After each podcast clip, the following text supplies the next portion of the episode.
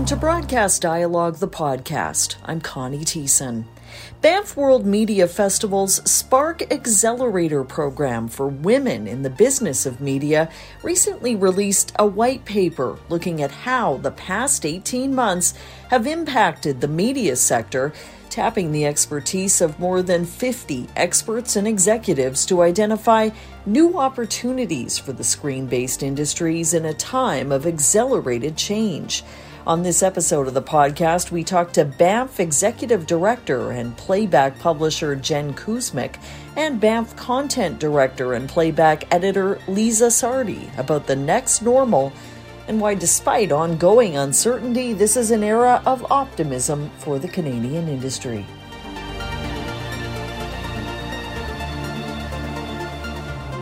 Hi, I'm Jenn Kuzmyk. I'm the Executive Director of the Banff World Media Festival and the publisher of Playback.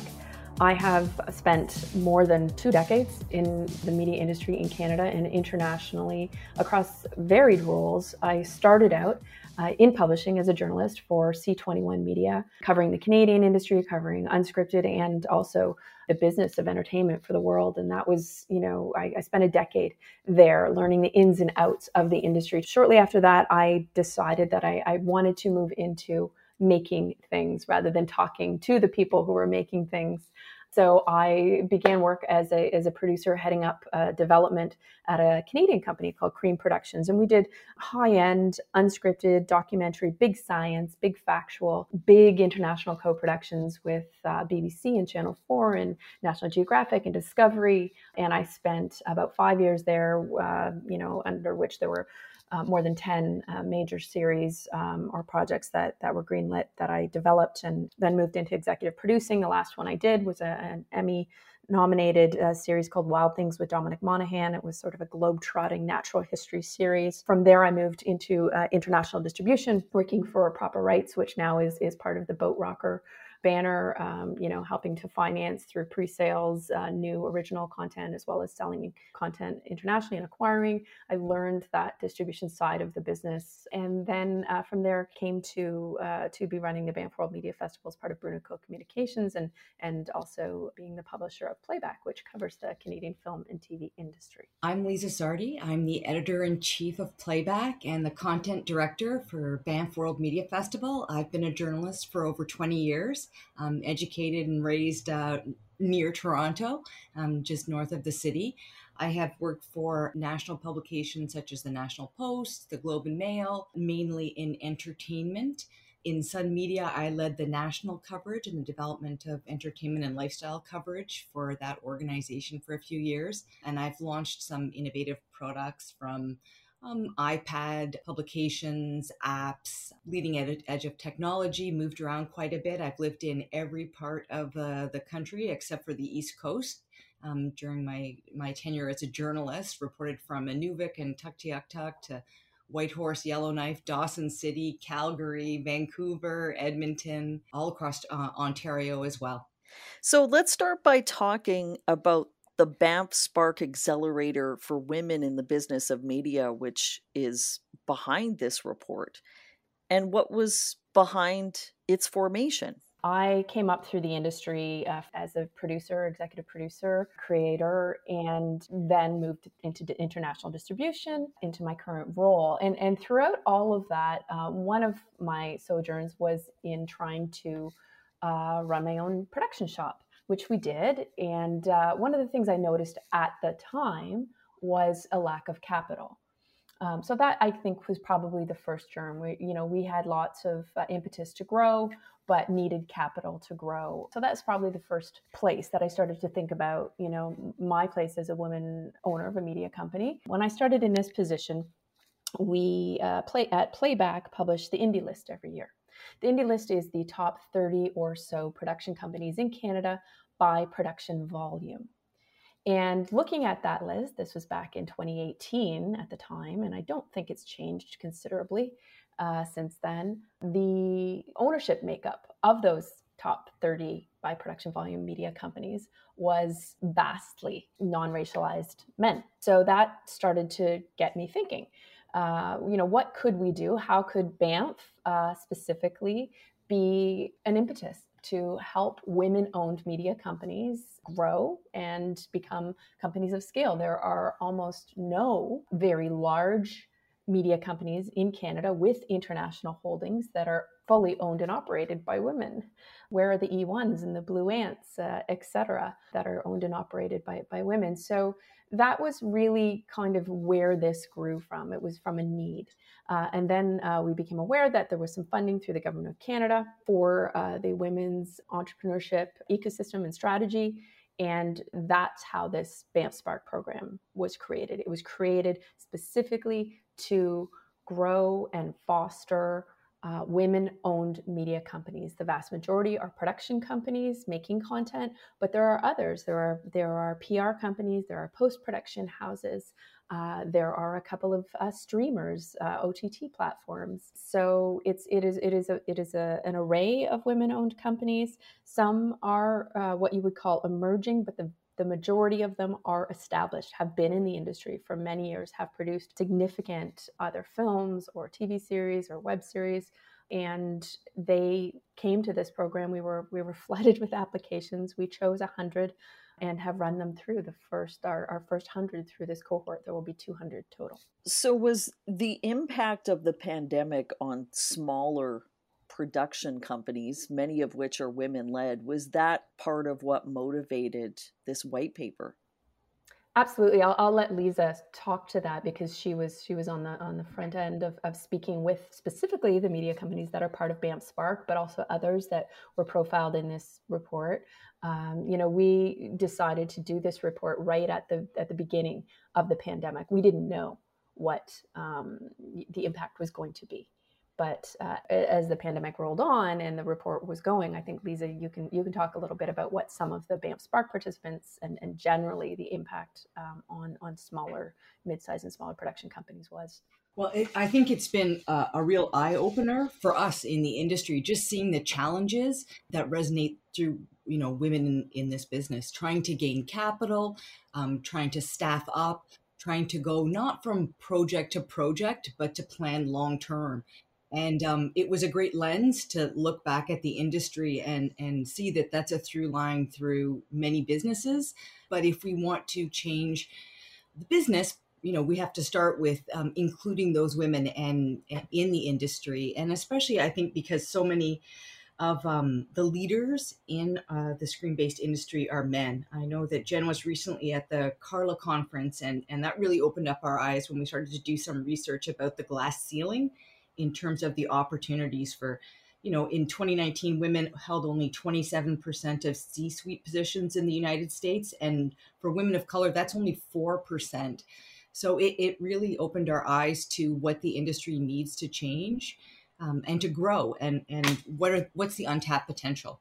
So um, that was really useful just as an exercise i think for all of our brands. Four teams came together to collaborate on this white paper we have Realscreen, Kid Screen, Playback, which I edit, as well as Strategy. These are four publications um, under Brunico. So we really came together as four brands to to discuss what are the the stories that are out there, what are the needs and opportunities in the market, and try to bring them all together to to help the industry evolve and come out in a in a stronger position. So let's talk about the report's parameters, and I I want you to name drop because you talked to a lot of people from specialty channel operators to production companies to distributors to Justin Stockman from Bell Media and Troy Reeb from Corus. Do you want to talk about the breadth of what was involved here? Yeah, there was over 50 executives that we talked to. That's our, our 18 reporters and editors on the team. And we looked in our own backyard in the United States, Norway, Israel, Russia. I mean, we really looked at, um, tried to get a broad perspective across the industry.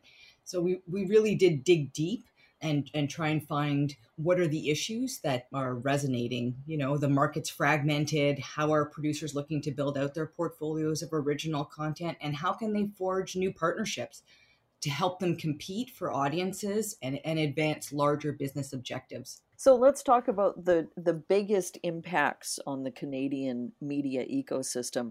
What were the report's findings on that front? Well, I think like many markets, um, we've seen the streaming consumption increase, and I think we're uh, our local broadcasters in Canada are pivoting um, to meet the market, you know, where the audience is. Um, but there's also a decline in advertising revenues, which means that for Canadian producers, they need to find new markets to sell their their products. And I think everybody knows uh, that market is global. You know, how do they go international? How do they create locally great stories that resonate, but also resonate internationally as well? Yeah, I think uh, just to sort of add to that a little bit, so that yes, that that decline in advertising revenue has obviously been a bit a big part of what's impacted the Canadian media companies, those that that have been commissioning content. Um, you know, the Bells, the Coruses, the CBCs, Rogers, Quebecor. That has been part of it, but obviously, sort of the the streaming giants in the room have also, you know, impacted uh, their businesses in, in a massive way. And of course, we're all waiting, uh, unfortunately, waiting for Bill C10 to uh, hopefully come to fruition at some point. But while that happens, you know, while we're all waiting for that, Canadian producers, it seems, um, and you know, and this was borne out in the report, and Lisa referenced it, more than ever are going further afield internationally to get pre-sales and and uh, do co-productions and and working with really producing for with for almost no Canadian participation. The the license fees for productions have gone down significantly in recent years, and um, you know I think that that all of that is being looked at right now. So, do you think Canadian companies have been fast enough to respond. Canadians are notoriously risk averse in many ways compared to other global operators. Do you think there are particular opportunities that Canadian media companies are maybe slow to embrace? I actually don't think that's the case. I, I think that Canadians uh, were leaders through COVID in in adopting uh, protocols, in you know getting the insurance uh, issues with with the help of the Canadian government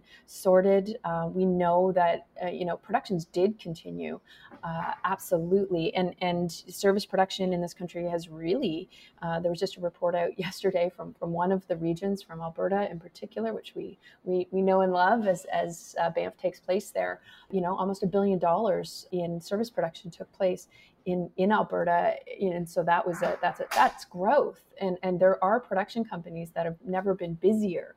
I think one thing, and I, and Lisa can talk about this. It's borne out in the report a little bit. Is sort of that that middle. You know, it's it's the the larger production companies seem to have been able to to pivot and can can work and take on the uh, extra costs of producing through COVID, which are significant. You know, some of the smaller companies have been able to pivot into new areas, be that taking on, you know, commercial work or things like that. It's those middle sized companies, I think, that have had the hardest time. Let's talk about the upside of accelerated transformation. The report concludes that there are opportunities, particularly in gaming and edutainment. I'm always going to trip up on that word edutainment but also in reinventing financing and co-production models and content diversity. Yeah, absolutely. With uh, co-production, I think that um, that's something that came out of Banff as well. Was really interesting that people are. I, I think different um, broadcasters are seeing that their dollars can go a lot further if they you know, find partners and different production companies. I mean, one example we use uh, was Shaftesbury, which um, linked a partnership with AMC Networks. So it, it's about really using your network to expand your opportunities. Yeah, I think, I mean, Canadian producers have long been um, very active in, in international co productions. You know, back back many years ago, those were often multi part co-productions with with you know three four countries sometimes and, and those do i think take place I, I, I think what liza's talking about too is is bigger partnerships, more strategic partnerships.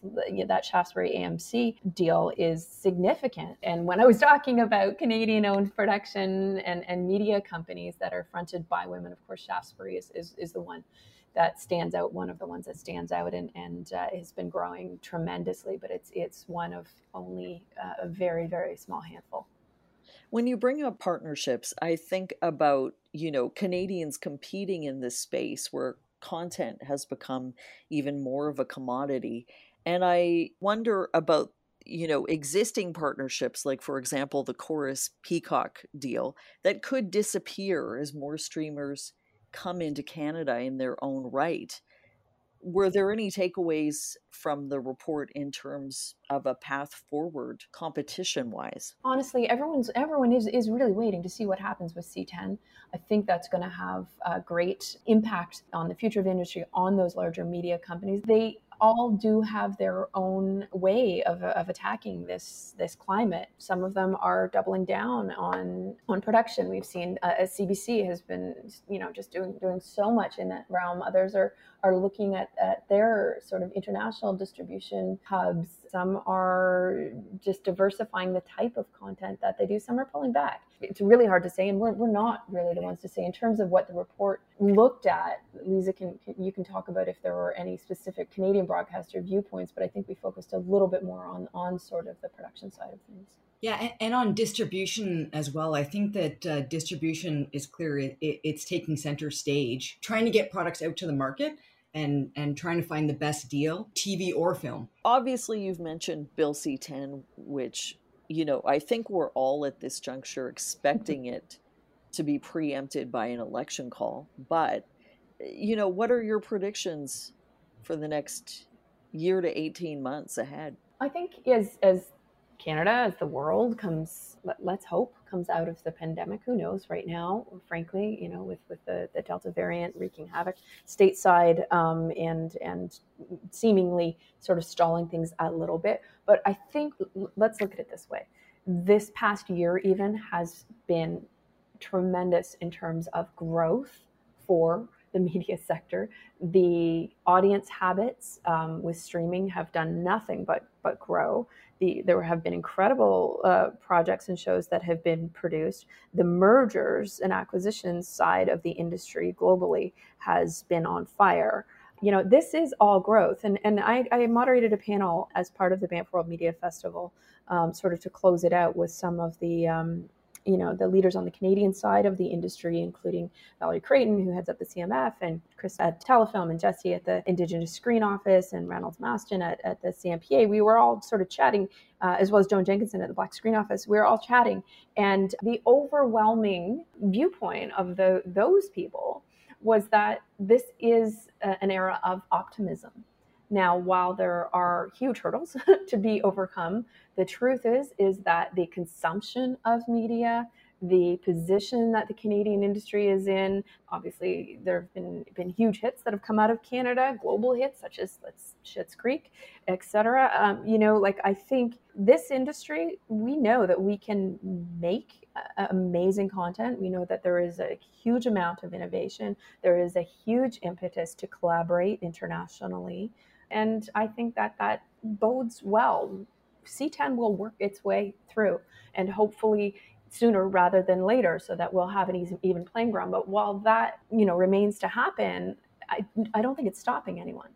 Um, people are continuing to, you know, build their businesses, to produce, to grow, and to, to explore more internationally. Yeah, I would echo that. All all is not lost would be my uh, concluding statement. It's not all doom and gloom. I think there's a an enormous appetite for content, and there are domestic opportunities. And particularly, there's a couple of graphs within the paper that talk about you know what's resonating with the audience, whether it's documentary or animation, which Canadians are strong in those spaces. So there's opportunities and there's expertise in Canada to meet those opportunities. Any thoughts you want to close on? I just want to thank you for, for giving me us the opportunity to, to chat with you. And, and also, I, there is a thought that I, I, would like to close on, which is, you know, we're talking about the Banff Spark Accelerator for Women in the Business of Media. I would encourage um, all of your, your listeners and, and audience to check out the program to see what they can do in that realm as well to help to uh, empower and grow the women owned media companies of the world. The truth is that, you know, this isn't just about economics the majority of media businesses in the world are owned and operated by non racialized men. It's about the power that the media sector holds to tell stories, disseminate essential information, influence policy, and change minds. Um, this is an incredibly charged geopolitical time. And uh, if we all sort of band together to help grow the number of women-owned media companies, the scale of women-owned media companies, you know, how would how would that change our industry and, and how would that change the world? Thank you so much for joining me. Thank you so much, Connie. Take good care. Thank you so much, Connie. Have a great day.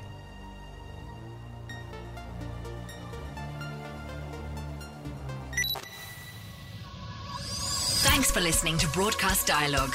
For more information about the podcast or to receive exclusive access to our weekly briefing about the Canadian media industry, visit us at broadcastdialogue.com. Don't forget to like us on Facebook, connect with us on LinkedIn, and follow us on Twitter and SoundCloud.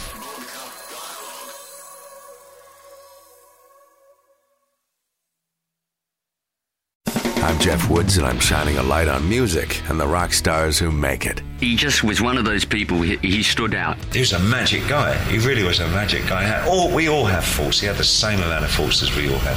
This was before Led Zeppelin. Robert was full on. I mean, he was Led Zeppelin without the band behind him. He had the hair, the jeans, the whole thing, you know, and he was amazing. The Records and Rockstars podcast, heard around the world and yours to hear wherever you get podcasts. All the episodes from JeffWoodsRadio.com.